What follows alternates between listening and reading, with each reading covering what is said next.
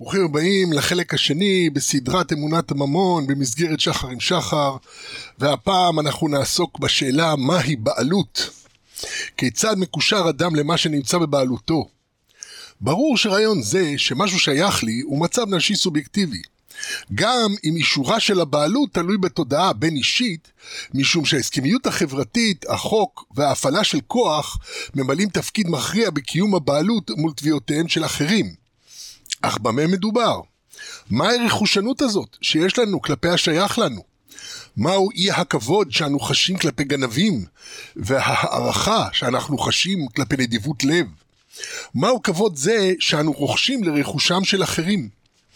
מחקרים בבעלי חיים מצביעים על האפשרות שממדים מסוימים של כבוד זה מכוותים אצלנו באופן עמוק, ואנו מוצאים את שורשיהם כבר אצל בעלי חיים. בהקשר זה מפריד ברוסנן שכתב משהו שנקרא רכוש בקרב קופי אדם לא אנושיים וזה בתוך רוס ופרידמן מקורות הבעלות על רכוש כיוונים חדשים עבור פיתוח התפתחות בקרב ילדים ומתבגרים כלומר זה איזשהו ספר שבעצם אה, עושה מן הצלבה בין תפיסה אבולוציונית, תפיסות אבולוציוניות, אה, מחקרים בבעלי חיים ומחקרים בקרב ילדים ומתבגרים בקשר לתודעה של הרכוש. אם כן, מה הוא אומר? הוא מבחין בין החזקה ברכוש בפועל, שהוא קורא לזה possession, שזה, אתה מחזיק את זה ביד או אוחז את זה בפה, שזה קיים גם אצל בעלי חיים, לבין הקניין המופשט של בני אדם, המכבדים את רכושם של אחרים, גם כאשר בעל הקניין וקניינו מופרדים במרחב ובזמן. מה שהוא קורא באנגלית ownership. אנחנו בעברית יכולים להגיד על משהו שהוא בחזקתו, שהוא מחזיק בו, לבין בעלות או קניין, שזה באופן עקרוני קניין, הוא קנה את זה, גם אם זה לא מוחזק אצלו ביד ברגע זה ממש. אצל קופי אדם, כותב ברוסנן, לא ינסו יחידים לקחת עצמים הנמצאים ברשותו של אחר, גם אם המחזיק בחפץ הוא בעל מעמד נמוך יותר. ההחזקה הישירה בחפץ היא הצורה הפשוטה ביותר של קניין, משום שבעל הקניין פשוט שולט בו פיזית, ומבחינה זו הבעלות האנושית היא ייחודית, בכך שיכולה להתקיים במנותק מהבעלים עצמם במרחב ובזמן, אך נסמכת באופן איתן ביותר על הכרתם של אחרים.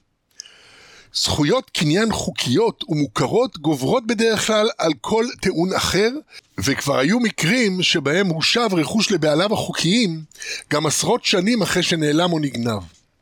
אין די בכך שאדם יאמר זה שלי, אלא כולם צריכים להסכים עם הטענה, או לפחות בעלי הסמכות צריכים להסכים. הורים לטענות הקניין של ילדיהם, וממשלות לטענות הקניין של אזרחיהן. בעל הקניין זקוק להסכמה חיצונית לקניינו. אכן, עצם המהות של פעילות פלילית היא הלקיחה של מה שאינו שלך באופן לגיטימי, ועיקר הפעולה של הממון הוא הביצוע של העברה קונצנזואלית של ערך מאדם לאדם, תוך ניתוק הקניין. תוך ניתוק הקניין והעברתו לאחר. בשורשה של כל פעילות כלכלית עומדת האמונה החברתית העמוקה הזאת, שיש לכבד את רכושם של אחרים. אפילו כלכלות מתנה, שבהן נדמה שאין יחס מסחרי לקניינים, מבוססות על בעלות, שהרי ההפקרה הנדיבה של קנייני האיש הגדול במרכאות, היא המכוננת את כבודו. אלה הם חברות שאנתרופולוגים אוהבים לתאר אה, שיש עושים, אה, האיש הגדול הוא עושה פוטלאץ', כאילו הוא עושה מין מסיבה גדולה ובעצם מכבד את כולם מהונו ומהנה את כולם מרכושו. זה הרעיון. אז הם טענו שזה לא כלכלה של מסחר, אלא מתנה, כי הוא נותן את הכל במתנה. כמובן שזה לא נכון, כי כולם מחויבים לו אחר כך, אבל, אבל בסדר. אה, היה להם איזשהו טיעון אחר שהם רצו לטעון, ולכן הם זייפו את הנקודה הזאת. בכל מקרה, אז כפי שאמרנו, ההפקרה הנדיבה של קנייני איש הגדול היא המכוננת את כבודו.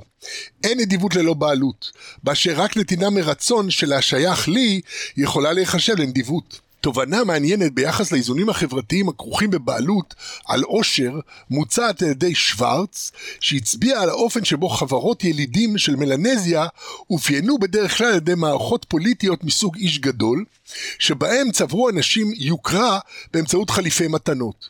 ככל שהיה לאדם עושר רב יותר, שהיה ביכולתו לחלק לאחרים, כך גדל מספר אנשים שהיו חייבים לו, וכך גדלה תהילתו. אותן אנשים שלא היה ביכולתם להשיב לו כגמולו, זוהו כאנשי זבל.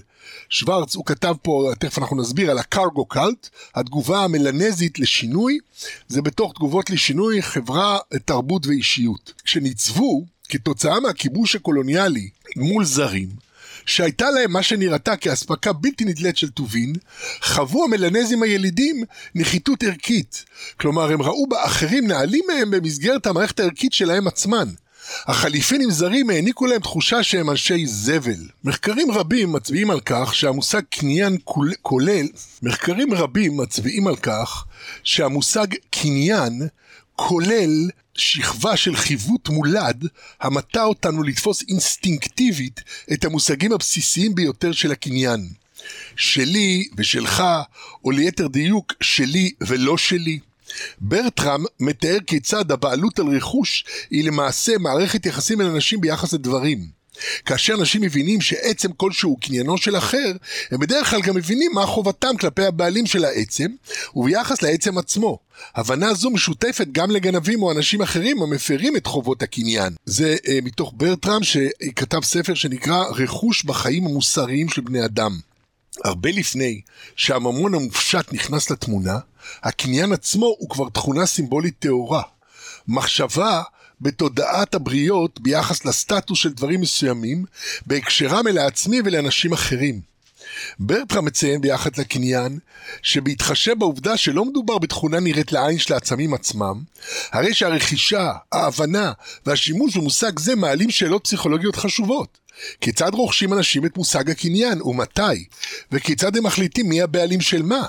והאם בכלל ניתן לקנות עצם כלשהו? כיצד מעורבים קניינים ביחסים חברתיים אחרים ובסכסוכים? ברטרן מציין שילדים קולטים את מושג הקניין במהלך הילדות המוקדמת ואפילו עוללים צעירים למדי מפגינים שליטה כלשהי ברעיון. לא נראה שרכישת מושג הקניין הוא תולדה של הוראה מפורשת. האופן שבו ילדים מכילים נורמות של קניין, לא רק שאינו מחוזק לידי מבוגרים, אלא שהאחרונים לפעמים גם חותרים תחת נורמות אלה, בתביעות לוויתור ושיתוף, אך הקישור של הילדים לנורמות נותר חזק. בגיל 18 חודשים יש ילדים מושגים ברורים של עצמם כבעלי חפצים, והם מצהירים על בעלותם בביטויים כמו שלי. בגיל 30 חודשים כבר די בהכרזה מילולית כדי לבסס אצלם שיוכי קניין. בגיל שלוש לערך מתחילים ילדים להבין את הרעיון שניתן לשתף או לתת לאחרים את החפצים שברשותם, ועד גיל חמש הם כבר יכולים להבין ולחוות קניין ברמת על מושגית, בלוקחם בחשבון גם את רגשותיהם ומחשבותיהם של אחרים, כאשר הם נושאים ונוטעים איתם. נראה שהתפיסה של מושגי קניין היא חלק בלתי נפרד מהכניסה אל היקום המוסרי ולרכישת המודעות לאחרים כשווים וכמשתתפים, שלכל אחד מהם נקודת מבט משלו וצרכים ורצונות משלו. עד כאן הציטוט מברטרן. הנתיב היסודי של בעלות פרטית המתואר בידי רוז, רוז כתבה רכוש ושכנוע, אה, מאמרים על ההיסטוריה, התיאוריה והרטוריקה של הבעלות. אז רוז זו כתבה שהנרטיב היסודי של בעלות פרטית, המתואר בידי רוז כגרסה הכלכלית השגרתית של קניין, הוא השליטה שלי בדבר זה או אחר אינה כל כך ממוקדת בדבר עצמו, כפי שהיא ממוקדת ביחסים שלי איתך ועם כל אחד אחר בעולם. אם יש לי קניין על דבר זה או אחר, אני יכול למנוע ממך להפעיל עליו כל שליטה או למנוע ממך כל גישה אליו כלל. עד כאן דבריה של רוז. אכן, זוהי תמצית הבעלות. ההגבלות הנכפות על גישה לדבר שמחזיקים בו בקניין. הבלעדיות שהיא התמצית של מניעת גישתם של אחרים, שמקורה בהרחבת האני, באופן המכסה גם את השייך לאני. מה ששלי הוא ההרחבה של העצמי, וההפרה שלו פוגעת בעצמיות. תכונת הבעלות על דברים כרוכה באופן בלתי נמנע בתכונת שוויים של הדברים. באשר ההגנה המוקנית לבעלות מניחה מראש שהקניין המוגן הוא בעל ערך עבור אחרים שיהיו שמחים לחוטפו לעצמם אך מכבדים את המחזיק בו. אמנם מרקם של הדברים נעוץ בתודעתם של הבריות. ברמה הבסיסית ביותר, שאותה אנו מוצאים גם בקרב בעלי חיים, הציבור כולו מייחס ערך לפריט מבוקש כלשהו, וכל קהל השימפנזות נותן את עינו בבננה המוחזקת בידי שימפנזה יחיד, אך מכבדים את זכותו של המחזיק על קניינו. השכפים לעומת זאת מזלזלים בזכויות הקניין של עמיתיהם, ומי שנקלע לעיר נמל צפונית יחזה במהרה במלחמותיהם של השכפים על שעריהם של בני האדם. אך כאשר מדובר בבני אדם, הבעלות היא לגמרי מופשטת, לגמרי סימבולית, בדיוק כפי שגם הערך המיוחס לקניינים הוא מופשט. כל מערכת היחסים בין אדם לבין חפץ מתרחשת בנפש האדם. ערך כלשהו המיוחס לקניין לעולם לא יכול לחרוג מהתודעה האנושית. עכשיו ניגש לנושא שקשור להחלפת קניינים, שזה הנושא של אסירות תודה והכרת הטוב.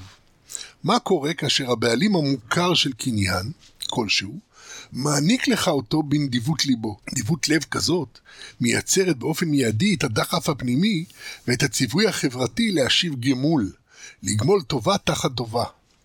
אפשר זהו אחד הדברים המהותיים ביותר של כל חברה אנושית, שמעשה טוב ראוי לגמול ומעשה רע ראוי לנקם. ידוע לנו שעיקר מלחמותיהם של שבטים מלחמות נקם, להשיב רעה תחת רעה. השבת הגמול היא עניין חברתי עמוק מאוד, שמוצאים אפילו בקרב קופים, הקוצפים על עמית כפוי טובה שאינו מושיב גמול אחר שעשו לו טובה. החוב, הצורך לגמול על טובה שקיבלת, הוא היסוד לכל פעילות כלכלית, כפי שנראה בהמשך הוא גם תמציתו היסודית של הממון, שעניינו כפול, גמילה טובה כנגד טובה, והבטחה של טובה עתידית. מסורותיהם של עמים רבים מלאות סיפורים על צדיקים שאינם מקבלים את טובותיהם של בני האדם, כגון רבי חנינא ואשתו, שהיו עניים מרודים כתוצאה מהקפדתם שלא לקבל שום טובה מאחרים. אסירות התודה הבלתי נמנעת של מקבל הטובות עומדת ביסוד התביעות המוסריות בתרבויות רבות, כפי שכתב רבנו יונה בפירושו על משלי, ששנאת המתנות היא גדר להרחקת החמדה ותציל ממוקשי החנופה. והסמא כתב שמי שקיבל מתנה כבר לא יוכל לנזוף כראוי בנותן המתנה. משום שהנוטל מתנה צריך להחניף לבריות הנותנים לו, ולבלתי הוכיחם אף אם רואה שדרכיהם מקולקלים, אז לא תוכל לנזוף. מערכת היחסים הנוצרת בין מעניק הטובה למקבל הטובה מתאפיינת במהירות בתכונות היחסים בין נושה לבעל חוב. מחויבות עמוקה מצד בעל החוב להשיב את הטובה שקיבל, וציפייה לגיטימית של עושה הטובה שיגמלו לו טובה כנגד טובתו, עד נשייה בבעל חובו. צורות שונות של מערכות יחסים אלה מהוות את התשתית של כל חברה אנושית ומקבלות תכופות אופי מעיק של הסדרים חברתיים נוקשים של איסורים וציוויים כפי שאנחנו מוצאים למשל בחבויות הפאודליות במערב. אותה נטייה חזקה מאוד למחויבות הדדית מצאה ביטוי בולט ברשת ההתחייבויות הסינית המפורסמת הגואנשי, שבמסגרתה מחלקים אנשים מאות מתנות זה לזה, כולן עטופות לתפארת בנייר אדום, מתנות לכל הקרובים ולכל המכרים, לכל שותפי העסקים ולכל הפקידים הממשלתיים, שעתידים להחזיר טובה תחת טובה. הגואנשי יוצר מערכת כיבודים הדדיים הכוללת דקויות מאוד מאוד מחמירות ונוקשות לגבי מי חייב מה למי. על פי דיווחיהם של סינים שלכודים בהם, מדובר במערכות מלחיצות מאוד, שאוי למפר אותן, המטילות על היחיד חובות עצומים בציפייה תקיפה להשבת גמול מדויק כנגד הטובות שקיבל. כך שסינים רבים נמצאים במרוץ מתמיד להחזיר טובה תחת טובה, על מנת שלא לסבול את החרפה הציבורית והבושה האישית של הפרה. רשתות הגואנשי הסיניות הן מופת לאופן שבו יכולה תרבות שלמה להגיע לכדי שכלול וחידוד עמוק של אסירות התודה כמכשיר חברתי מרכזי המווסת את היחסים עם בני אדם, משום שהטובות ההדדיות הן הגורם המרכזי המתחזק את רשת הגורנצ'י של היחיד, ואי השבת טובה נחשבת לעבירה בלתי נסלחת. דהיינו, ככל שמבקשים טובות ממישהו, כך חייבים להם יותר במעגל אינסופי של טובות הדדיות, שכרוך גם במושגים של נאמנות, מסירות, הדדיות ואמון, אך מוליד גם את השחיתות של החנופה. שמור לי ואשמור לך, וחלוקת משרות למקורבים לצלחת. הזעם הגדול ביותר שמור עבור המתים שאינם משיבים את הטובות שקיבלו. ודאגתם של החייבים טובה מדירה שינה מעיניהם בלילות. אדם רוצה לפרוע את חובו, ובלכל התרבויות יש מימד של הפסוק בתהילים, לווה רשע ולא ישלם. זה מתהילים ל"ז כ"א. האמונה שיש לך חוב יכולה להיות ממש בוערת, והמודעות לקבלתו של קניין שאינו שלך, ואתה חייב להחזירו, היא עמוקה כתודעת הקניין עצמה. המחויבות להכרת הטוב ולהשבת גמול טוב היא מאושיות המוסר העמוקות ביותר, לא להיות משיב רעה תחת טובה. קבלת טובה יוצרת אי שוויון מהותי בין הצדדים. מי שקיבל נמצא בנחיתות מוסרית כלפי מי שנתן, וחש דחף של הכרת החובה ליצור איזון מחודש, איזון שוויוני שימחק את החוב. האקט השוויוני של החלפת קניינים מבוסס על ההכרה העמוקה שכל אחד יכול לומר על קניינו באופן לגיטימי, זה שלי. וכל טרנזקציה כלכלית מבוססת על ההכרה בזה שהאחר הוא כמוני. ויש לו זכות ויכולת להרחיב את האישיות שלו על פני המציאות באופן כזה שחפצים מסוימים יהיו קניינו, וברגע שהם קניינו יש לו זכות לעשות בקניינו כבתוך שלו. כפי שהוא מזיז את ידו, היד שייכת לו, כרצונו, כך יש לו זכות לעשות כבתוך שלו בקניינו. הקניינים שאינם מחוברים לגופו, עדיין משויכים אליו בתודעתו העצמית ובתודעתם של אחרים, המכירים בשיוך זה. ועכשיו, כששני אנשים עומדים זה מול זה במהלך עסקה כלכלית, כל אחד מכיר בישותו של האחר, ובכך שניצב מולו סובייקט שגם לו לא יש זכויות קניין, ויש לו זכות בעלות שהוא יכול גם להחליט לנקר אותה מעצמו ולתיתו לאחר. ולתיתה לאחר. במידה וצד אחד בלבד ייתן את קניינו, יישאר הצד השני בחוב. מעצם זה שהאחר נתפס כשווה, יש תביעה מוסרית פנימית וחברתית כאחד להשיב לו כגמולו, להחזיר את הערך שניתן מידה כנגד מידה. ובהמשך נראה כמה נוח הוא הממון לעמידתה של המידה המדויקת. באופן זה הופכים הקניינים לבסיס של כל מוסר, באשר כל קניין המתקבל מחייב את השבתו, או השבת ערכו, ואם לא בוצעה השבה כזאת, נותר האדם בחוב. חובה שמותירה אותו לחוץ בין תחושת חובה פנימית לבין עקיפת החוב באופן חיצוני בידי החברה. נקודה זו של טובה תחת טובה היא הנקודה הפנימית האגליטרית, נקודת הזהב של כל פעילות כלכלית, והיא מחייבת שוויון, כי רק אם אתה שווה לי, אני חייב טובה תחת טובתך. אם אתה אויב או עבד, אני לוקח את טובותיך ולא חייב לך כלום. כך שהכוח לאכוף את השוויון הזה של הכרה הדדית, הוא חלק בלתי נפרד מהחיים הכלכליים, העושקים לעיתים תכופות את מי שאין לו זכויות מלאות. למען פעילות כלכלית צריך להיות בעל זכות להשפעה על החברה, זכות בחירה שבאופן היסטורי הייתה שמורה לאליטה של בעלי קניין, ולמעשה עד למאה ה-19 זכות הבחירה הפוליטית עצמה הייתה שמורה רק לאנשים שיש בבעלותם, בבעלותם נכסים. פעילות כלכלית תלויה באיזון השווי משני הצדדים, ואיזון זה תלוי בתודעה הזאת של מידה כנגד מידה. נתאר סיטואציה של יחיד שיש לו תחושת קניין ביחס למשהו, נאמר כדור אדום. לחיים יש כדור אדום ולמשה יש חתיכת עוגה. אבל משה רוצה את הכדור האדום וחיים רוצה את העוגה. כל אחד מהם מכיר בבעלותו של האחר על החפץ בידו, וגם הציבור מכיר בבעלות זו. עכשיו, משה הוא אדם רחב לב מכניס אורחים, הוא אוהב את הבריות, והוא פשוט אומר, בוא אחי, בוא תאכל חתיכת עוגה. למרות שהוא רוצה את הכדור, הכדור מבחינתו לא קשור לעוגה. אז משה נותן לחיים במתנה חתיכת עוגה. ברגע שהוא נתן את המתנה הזאת וחיים אכל את העוגה, מופעל באופן מיידי המנגנון שהוא כנראה אחד המנגנונים היסודיים ביותר של עולם היונקים, מנגנון שהוא כנראה חלק מהחיווט של היות יצור חברתי, ובוודאי שהוא היסוד לכל מוסר, והוא המנגנון של טובה תחת טובה האמור לעיל. עשית לי טובה, ולכן עכשיו אני חייב לך טובה. זהו הדרג הכי יסודי, הכי בסיסי של כל חברה אנושית, ואנו רואים אותו גם בקרב חיות אחרות בצורה מובהקת אצל שימפנזות. אין חברה אנושית שאין בה את המימד הזה של כלל הזהב. דהיינו, ואהבת לך כמוך, או לא תעשה לחברך את מה ששנוא עליך. כלומר, כמו שאתה אוהב שנותנים לך עוגה, אתה צריך לאהוב את חברך ולתת גם לו עוגה. ההדדיות היא יסוד היסודות של הקיום האנושי, והיא קשורה באופן עמוק גם ליכולת האמפתית שלנו, לקלוט מה השני חושב ורוצה, מה האחרים חושבים. התוד... התודעה הקניינית שלנו מכירה בכך שהעוגה הייתה של משה.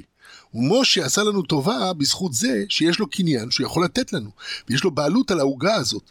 וגם כל החברה מכירה בבעלותו זו, באשר עצם הבעלות היא זו המאפשרת לו לתת לנו את העוגה לכתחילה.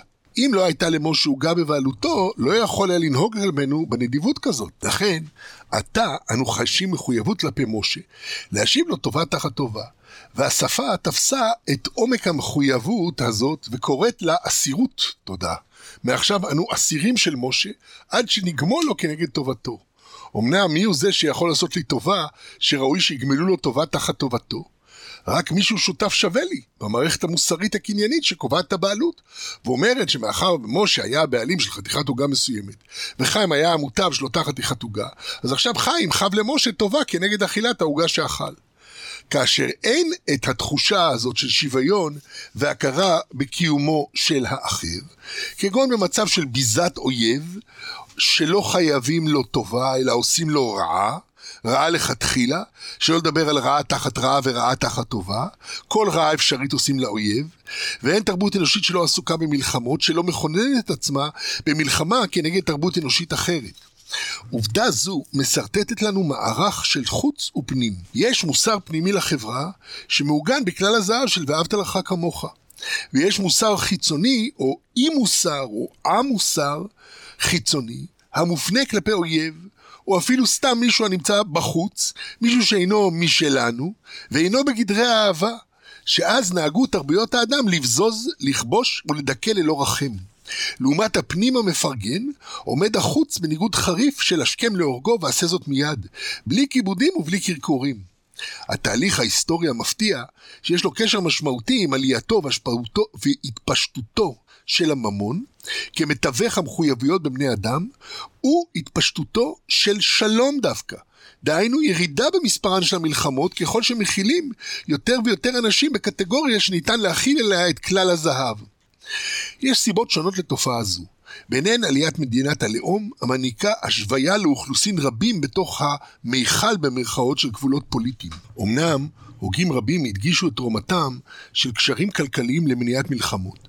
אך ברור שמניעה כזאת רק פועלת כשאין גורמים אחרים המכריעים את הכף, כגון בוז ושנאה עמוקים לאויב הדתי, הלאומי או הגזעי, שטוב לבוזזו מאשר לסחור עמו. הפעילות הכלכלית שמורה למי שאינו בגדר אויב. זוהי מערכת של חליפין בין שווים, ולא משנה מי הם השווים, שמכוננת את המחויבויות ההדדיות. במהלך רוב ההיסטוריה הייתה קבוצת השווים מורכבת מגברים לוחמים, שיש ביכולתם לקחת מאחרים את קניינם בכוח הזרוע, אך אינם מפנים כוח זה אלו כלפי אלו. השווים יכולים להיות אדונים במערכת פאודלית, או מכונני הדמוקרטיה במרכאות ביוון, שם כמה אלפי גברים בעלי רכוש קבעו עבור כל שאר האוכלוסייה את חייהם, תוך הדרתן של נשים, ילדים, עבדים, גברים ללא רכוש ועוד קטגוריות שנפלו מחוץ לקבוצת השווים במרכאות. החברים בקבוצה הפנימית נוהגים כבוד הדדי זה בזה, כולל הכנסת אורחים המפורסמת של המזרח הקדום, שניתן לראות אותה היטב בתנ"ך. כיצד אברהם אבינו לא רצה לקחת משרוך ועד חותנה על ממלך סדום, אבל כאשר באו אליו אורחים כחום היום, אמר לאשתו מארי לושי, והוא עצמו רץ לשחוט בן בקר. בכל התרבויות הקדומות אנו רואים את הכנסת האורחים כמעלה הגבוהה ביותר. וכמובן שמדובר בבעל קניין שמפגין את עוצמתו ונדיבותו באמצעות האירוח, וכפי שניתן ללמוד מהדוגמאות ההופכיות של אישים שסירבו להתארח כדי לא להיות חייבים טובה, גם אם זה מכבד את המארח. באופן טבעי, כל דבר שאתה מקבל מאחרים משעבד אותך להשיב גמול טוב. אתה אסיר בתודה שלך ואזוק במחויבות שלך, ולכן התפשטות הממון בקרב האנושות רופפה בדיוק קשרים סבוכים אלה של אסירות תודה. כי אם אתה יכול לשלם מיד במזומן עבור מה שקיבלת, אינך נשאר חייב, אתה חופשי מהתודה. זו בדיוק הייתה הסיבה ל-400 שקל הכסף ששילם אברהם אבינו לעפרון החיתי. שילם לו במזומן ונפטר מכל מחויבות נוספת. כל אחד מהצדדים השלים את הטובה תחת טובה שהיה אמור לקבל ולתת. זה קיבל טובה של מערה וזה קיבל טובה של 400 שקל כסף עובר לסוחר, ושני הצדדים נפטרו למעשה מכל מחויבות הדדית נוספת זה כלפי זה. אמנם לפני שהם נפטרו, לפני ביצוע העסקה הייתה שם מחויבות הדדית מקדימה ליחסים קנייניים שוויוניים. עפרון, נשיא עמו, היה זכאי להחזיק במערה כקניין, וזכאי להתנכר לקניין זה במידה וירצה. ואברהם אבינו, אף הוא היה בעל מעמד שזיכה אותו להיות בעלים. כלומר, האגליטריות, גם כשהיא כוחנית, בין נשיאים, בין בעלי רכוש, בין לוחמים, עומדת ביסוד כל החיים הכלכליים האנושיים. אין ספק שיש דבר מה מופלא באוניברסליות של הדחף האנושי להחזיר טובה, ושל המועקה המוסרית המלווה אי החזרה. כמובן שלא רק אתה רוצה להחזיר טובה, אלא גם החברה הסובבת מודעת לחיוב שלך, ותובעת ממך התנהגות ראויה, ומי שלא מחזיר יוצא לו במהרה שם רע. עכשיו נשאלת השאלה איך משיבים טובה. לפני שאפשר להחזיר טובה צריכים שני הצדדים, נותן הטובה ומקבל הטובה להסכים על ערכה. כמה שווה חתיכת העוגה הזאת שמשה נתן לחיים? אין מענה מוחלט לשאלה זו, משום שערכה של העוגה יכול להשתנות מאדם לאדם ובהתאם לנסיבות. אם מדובר בעיתות רעב, הרי פרוסת עוגה היא טובה גדולה מאוד. ואם אין זו אלא פרוסה הנאכלת על השובע בעיתות שפע, הטובה אולי אינה כה מרחיקת לכת. ומה מעמדם של עושה הטובה ומקבל הטובה? מה מעמדו של משה? האם הוא קונדיטור שמחלק יום יום מעוגותיו לאחרים לפני שיגיעו לפג תוקף? או שהוא עני מרוד שמעולם לא עפה עוגה בעבר, אך עשה מאמץ מיוחד עבורך? האם מקבל העוגה רעב? אולי הוא בכלל לא יכול ליהנות מהעוגה בגלל שהוא סכרתי, אך לא נעים לו לסרב לטובתך? יש אין ספור פרמטרים הקובעים את ערכה של העוגה עבור הנותן ועבור המקבל. ושני הצדדים צריכים להגיע לעמק השווה ביחס לשווי העוגה לפני שניתן יהיה להשיב כנגדה טובה ולאפס את החשבון. הדרך היחידה לסלק את חובך היא להעניק קניין שווה למי שהעניק לך מקנייניו. כלומר, יש נקודה שבה התודעות של שני הצדדים, מעניק הטובה ומחזיר הטובה צריכות להשתוות ביחס לערך המועבר. השתוות זו כבר אינה סובייקטיבית, היא כבר חורגת ממחשבתו של עושה הטובה או מחזיר הטובה, והופכת למשהו פומבי, למשהו שנאמר או נכתב ביניהם, ושניהם מסכימים עליו, כלומר, משווים לגביו את דעותיהם. כפי שהחברה מכירה בזכותם של הצדדים להחזיק בקניין, כך החברה מכירה בזכותם לנקר מעצמם את הקניין. אפשרות זו לומר, זה כבר אינו קנייני, אני מוסר לך אותו, ומעתה זה קניינך, היא היסוד של כל פעילות כלכלית. גם אם ביסודה אין זו אלא תנועה תודעתית פנימית של סובייקט, המחליט שמרגע זה אין אישיותו מתפרסת על קניין מסוים, ומעתה יכול אחר לתפוס את הקניין הזה. ניתן לעמוד על עומק התנועה הנפשית הזאת של נתינה שמנקרת את הקניין, כאשר מקבל המתנה אינו עושה בה את מה שהתכוון המעניק לכתחילה. נתת מתנה יקרה לקרוב משפחה, ובמקום ליהנות ממנה הוא מכר אותה והשתמש בכסף לקנות דברים אחרים. או אדם המוכר נכס אהוב מגלה שעושים בו שימוש בזוי. קיימים סיפורים לרוב המעידים על כך שגם אחרי ניתוק הקניין והעברתו לאחר עדיין קיים איזה רושם רגשי של הבעלות שהייתה ואיננה עוד. כאדם שבא אל דירה שגר בה בילדותו ונמכרה מזמן לאחרים, ואין לו בה שום חלק, אך עדיין הוא חש שייכות, פעולת הניכור הזאת תלויה בהסכמה הפומבית של בעל הקניין למסור את קניינו לאחר. זהו כוחה של השפה ושל ההסכמה בין הבריות, שדי לי לומר, איני רוצה בזה יותר. ומאותו רגע הקניין נגדע ממני. בין שהוא ניתן במתנה, בין שנמסר תמורת קניין אחר, בין שהשלכת אותו לאשפה. הפעולה האישית של אדם, האמירה שלו, היא זו שפועלת את הניתוק. ברור שבעידן שלנו כבר שוכללו כל המהלכים הללו, ועוגנו בתקדימים ובחוקים. כיום יש חוזים מסודרים המנתקים את הקניין מצד א' ומעבירים אותו לצד ב'. אך עדיין כל אלה אינם אלא בגדר מתן תוקף משנה למה שקודם כל תלוי בגמירות הדעת. ידוע שחוזה שנחתם באונס ניתן לביטול. כלומר, גמירות הדעת היא הנקודה הקריטית שהחוזים רק מעניקים לה משנה תוקף. המנגנון המרכזי של כל עסקה הוא ניכור הדדי של קניינים בין שווים. טובה תחת טובה, שאומנם מאפסת את החשבון למראית עין, אך למעשה שני הצדדים יצאו מורווחים, כי כל צד מסמל לעצמו וי שהוא זה שגמל טובה, וכל צד זכה בטובה מהצד השני. יש כאן הטבה כפולה, גם גמלתי טובה וגם קיבלתי טובה. ההטבה היא הדדית וכפולה. בחברה המודרנית התרחב מעגל השווים כדי להכיל שכבות רחבות של האוכלוסייה שהן בעלות זכויות קניין מורחבות בהרבה מכפי שזכתה להם מרבית האוכלוסייה במהלך רוב שנות ההיסטוריה. אך כפי שנראה בהמשך, זכויות אלה לעיתים קרובות מלופפות בחובות ושעבודים המגבילים את היקף הקניין בפועל, כגון משכנתה גדולה על בית, כשבעל הקניין בפועל הוא הבנק, עד לפירעון החוב ובהמשך לעמוד על צורות מסוימות של סחר בעתיד, כלומר להקניית דברים, ולא למסור את זכויות הקניין, אלא בנקודה כלשהי בעתיד הרחוק, אם בכלל. עד כאן עסקנו ב, ב, בעצם הממדים הפסיכולוגיים, הפנימיים, והאופן שבו אה, אנשים מרגישים חובה פנימית אה, להחזיר קניינים, וגם עצם התחושה שיש למישהו קניין, בין הקניין העצמי, התחושה שמשהו הוא שלי, בין הכבוד לקניינם של אחרים. עכשיו אנחנו ניגש לרובד הבא באנליזה שלנו של הממון, שהוא הרובד של למעשה ההיסטוריה של הקניין והאופן שבו הדברים מתפתחים אה, ביחס לרכוש מבחינה היסטורית. למעשה נעמוד פה על שורשיו של הממון, נתחכה אחרי האופן שבו הממון התפתח במהלך ההיסטוריה, כיצד הופיעה התופעה הזאת, הפנומן הזה של אה, משהו שהוא לגמרי מופשט, שהוא בכל זאת מאפשר לנו לנתק עניינים, אנחנו כל כך נותנים בו אמון, כל כך סומכים עליו, שהוא מאפשר לנו להתבדל מהקניינים שלנו ולהחליף קניינים אלו עם אלו. אם כך, אה, נתחיל לעסוק בנסיבות ההיסטוריות המקדימות להופעת הממון בשני ערוצים נבדלים. אחד יהיה ערוץ הפנים הקדמוני, שבו הופיעו לראשונה סמלים ומספרים מייצגי קניין כדי לציין חובות. כידוע, ערוץ הפנים, מה שדיברנו קודם, זה המערכת הפנימית שבה יש בין השווים אה, התחשבנות של טובה, אה, טובה תחת טובה. לעומת ערוץ הפנים יש ערוץ חוץ. ערוץ החוץ הוא הערוץ המלחמתי, שבו שימשו מתכות יקרות ובעיקר הכסף, כדי לממן צבאות ולרכוש טובין ממי שהיה חזק מכדי להיכבש.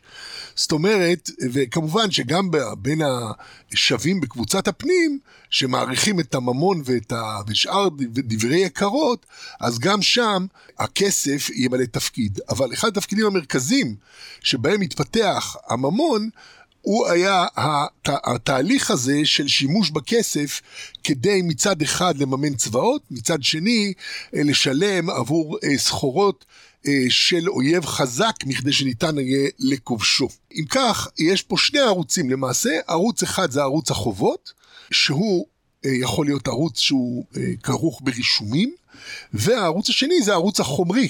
שבו, אה, שהוא התחיל בעצם מכסף ושקילתו, ראינו אצל אברהם אבינו 400 שקל כסף. בואו נתחיל ממנגנוני הפנים. חובות ומניעתם. ואחר, בשני הצדדים בפנים, בפנים החברה, מחליפים ביניהם טובות, אין ברירה אלא לאמוד את ערכן של טובות אלה. אמנם, מיהו העומד וכיצד מתבצע אומדן זה? ראינו שהאישיות מתפשטת על פני קנייניה, וקוראת להם שלי.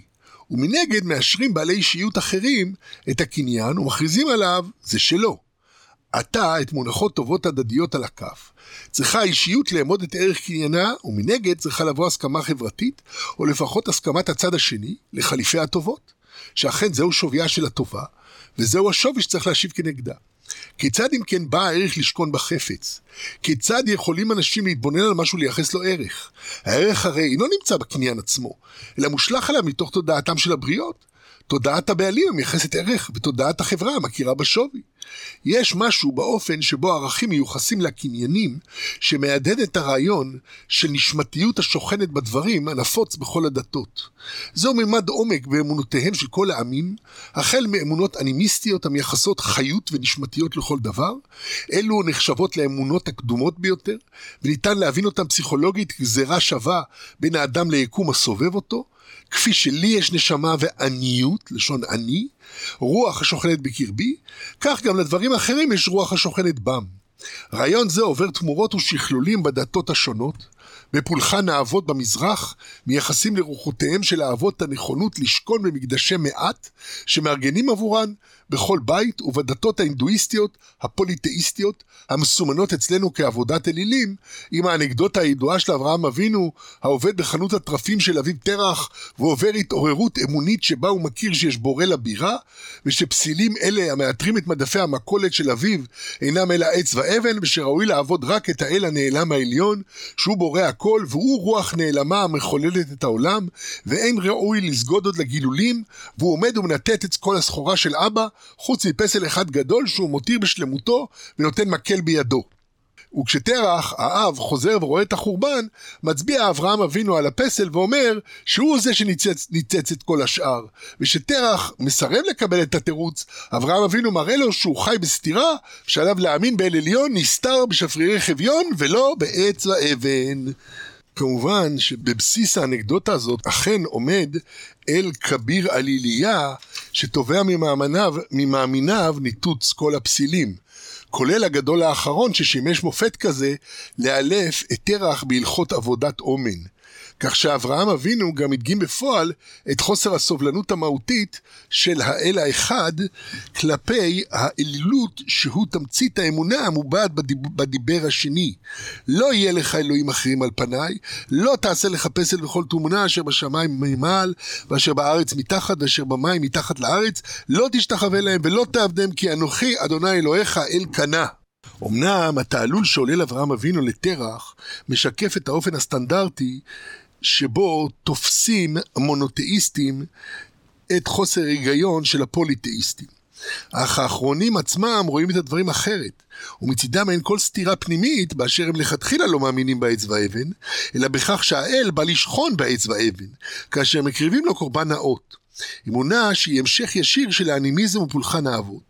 האמונה ברוח ארטילאית השוכנת בדברים, ואינה נבדל במהותה מאמונת המונותאיזם בשכינה וברוח הקודש. יוצא מכך שרעיון השכינה, הרעיון שמהות רוחנית בלתי נראית מתגלמת דברים מוחשיים, ובמציאות הממשית, משותף לכל הדתות באשר הן, וניתן לומר שזהו חוט השני שחורז את כל אמונות האדם, והוא אף מובן מאוד מבחינה פסיכולוגית, באשר החוויה היום, היומיומית שלנו היא שיש בקרבנו רוח הנסתרת מעיני שאר האדם, ואנו מוקפים אנשים שגם בהם יש רוח שאינה גלויה לנו ישירות, אך אנחנו מודעים מאוד לקיומה. מכאן הדילוג לייחוס רוח לכל דבר, ובמיוחד לאלוהות שהיא למעלה מהאדם, אינו דילוג כלל, אלא פסיעה מובנת מאליה שאין עימה חידוש. וכפי שאומרים עורכי הפטנטים, בעל מקצוע ממוצע בתחום היה מגיע למסקנה זו באופן טבעי מתוך הידע הקיים. אם נשיל מונח מההינדואיזם, נוכל לדבר על אבטארים, צורות חיצוניות שונות שהאל המסוים, כגון וישנו, מתגלם בהן. הצורות שונות, אך הרוח השוכנת בכולן היא של וישנו. למעשה ניתן לומר שכל אדם הוא אבטר של עצמו, שכן גופו הממשי מלביש את רוחו המודעת. יש את משה הנראה לעין כל, ויש את האישיות משה, הסובייקט השוכן בתוך הבשר, המשקיף מבעד לעיניים. כשהרוח עוזבת, לא נשאר אלא העץ והאבן, או העפר ההולך אל רימה ותולעה, שנאמר, תקוות אנוש רימה. באופן מקביל, הערך שאנו מכסים לצורות מהדהד את הרעיון הזה של שכינה. משהו ארטילאי שרק התודעה האנושית יכולה להכיר בו, והוא ערכם של הדברים. ערך זה הוא גם עניין אישי מאוד, משהו שאנשים עומדים ביחס לקנייניהם. אבל הוא גם פומבי, כי ציבור של אנשים יכול להסכים על שווי, ואף לקוף אלו את אלו להעריך את השווי בצורה הסכמית כמחיר. הערך הזה נעמד באמצעות המושגים המופשטים של הספירה. הפשטה קרובה מאוד אל הדברים, כי אפשר להצביע בעצם ולמנות, אחת, שתיים, שלוש, ולראות במוחש שיש שם שלושה פריטים. אך המספר עצמו הוא מעבר לחומר, כי אפשר למנות שלושה מכל דבר, תפוזים, תפוחים או כדורים פורחים. ובסופו של דבר המספר העומד את ערכה של צורה, הוא משהו השוכן בתוך הצורה כרוח. רוח שעשויה גם להתגלגל מצורה לצורה. כן, תורת הכלכלה היא גם תורת הגלגולים של הערכים, הלובשים בכל פעם צורות חיצוניות אחרות, אך נשארים זהים לעצמם, אך גם להפך. צורה חיצונית יכולה להישאר יציבה, והמספרים המייצגים את ערכה משתנים ללא הרף. אם המחיר הוא חמש, אפשר שמדובר בחמישה אירו, חמישה דולר או חמישה שקלים. בהתאם לצורת המטבע הנהוגה במקומכם. אך אם יש לכם חמישה דולרים, אפשר שערכם בשקלים יתנודד, ומן הסתם לחמישה הוא לא יגיע. כך, מעבר לצורה החיצונית, וכשמדובר בכסף, מדובר בצורה חיצונית פורמלית, מטבע כזה או אחר, המניה היא המשמעותית, משום שהכסף משמש למנות את הערך, ומכאן שמו בעברית ממון. כך, אותה המשכיות המקרינה מאישיותם של יחידים לתוך קנייניהם, וגורמת לנו לייחס לקניינים ערך שמקורו במעריך, עוברת טרנספורמציה במרחב הציבורי את נאותים אחרים לאשר את הבעלות של האישיות על קנייניה, ואף לאכוף אותה נגד מערערים. ובאותו זמן הופך הערך הסובייקטיבי לשווי ציבורי, למחיר שכל אחד יכול לראות. השיח הזה סביב קניינים, שמגמתו היסודית היא החלפה שוויונית של טובות, מוצא את ביטויו המופשט במונחים מספריים, במניעה של הערך. הרעיון המופשט, המניעתי ממוני, הזה, שעומד את ערכם שוויים של הדברים, מתקשר באופן הדוק אל האופן שבו אנו תופסים את העצמיות ואת המרחב הבין-אישי.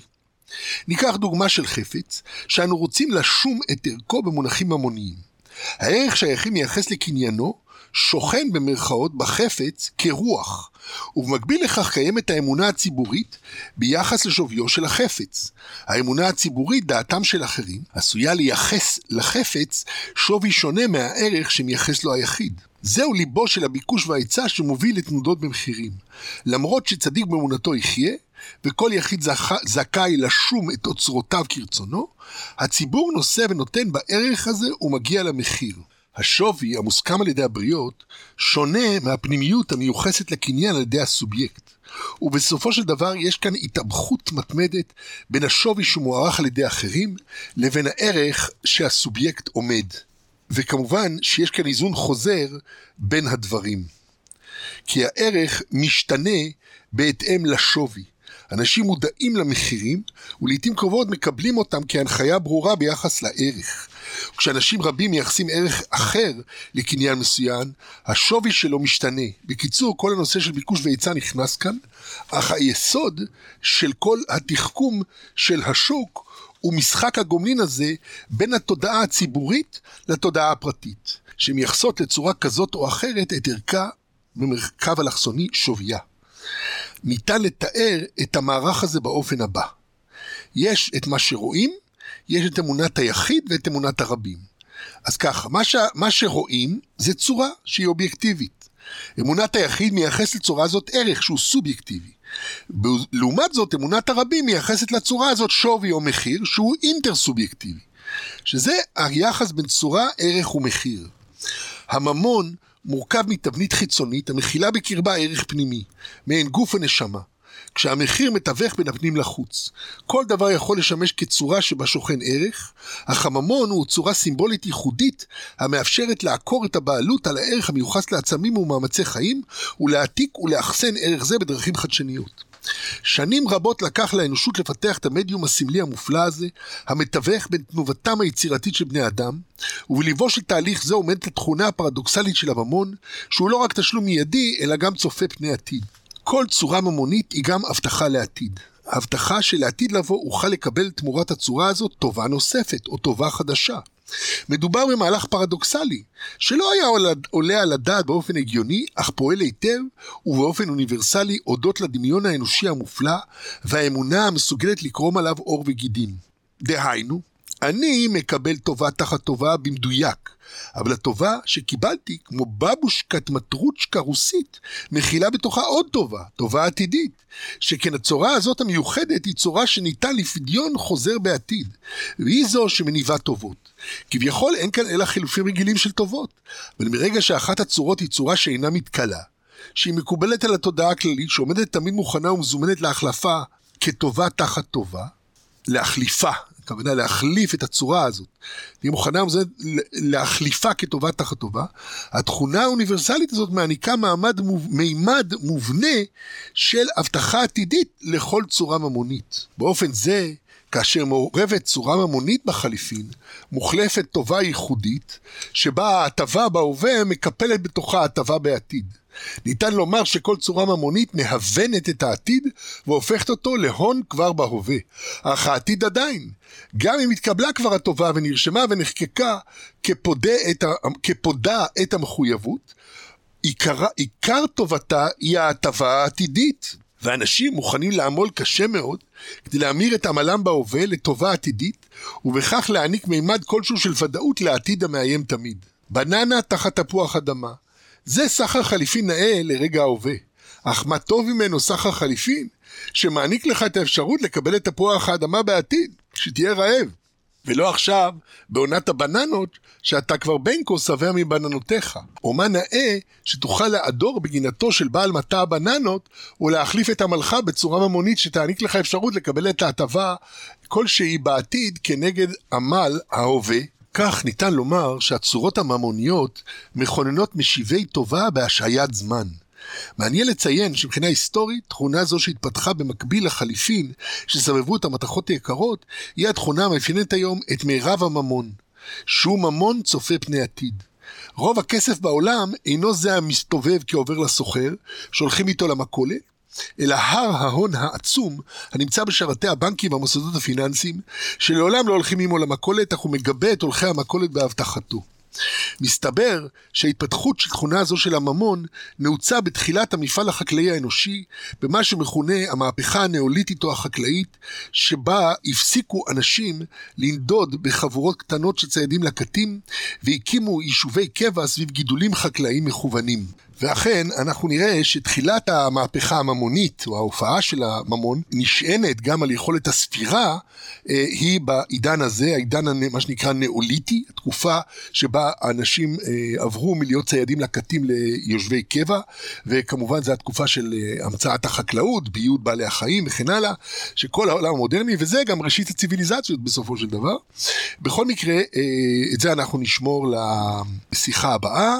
שהיא תעסוק בהרחבה בשאלות ההיסטוריות של שורשי הממון, בתרבות הנאוליתית, בראשית הספירה, יכולת לספור, וכל מה שקשור להופעה של ממון כמשהו שהוא עומד ביחס בין בני אדם, איש לרעהו.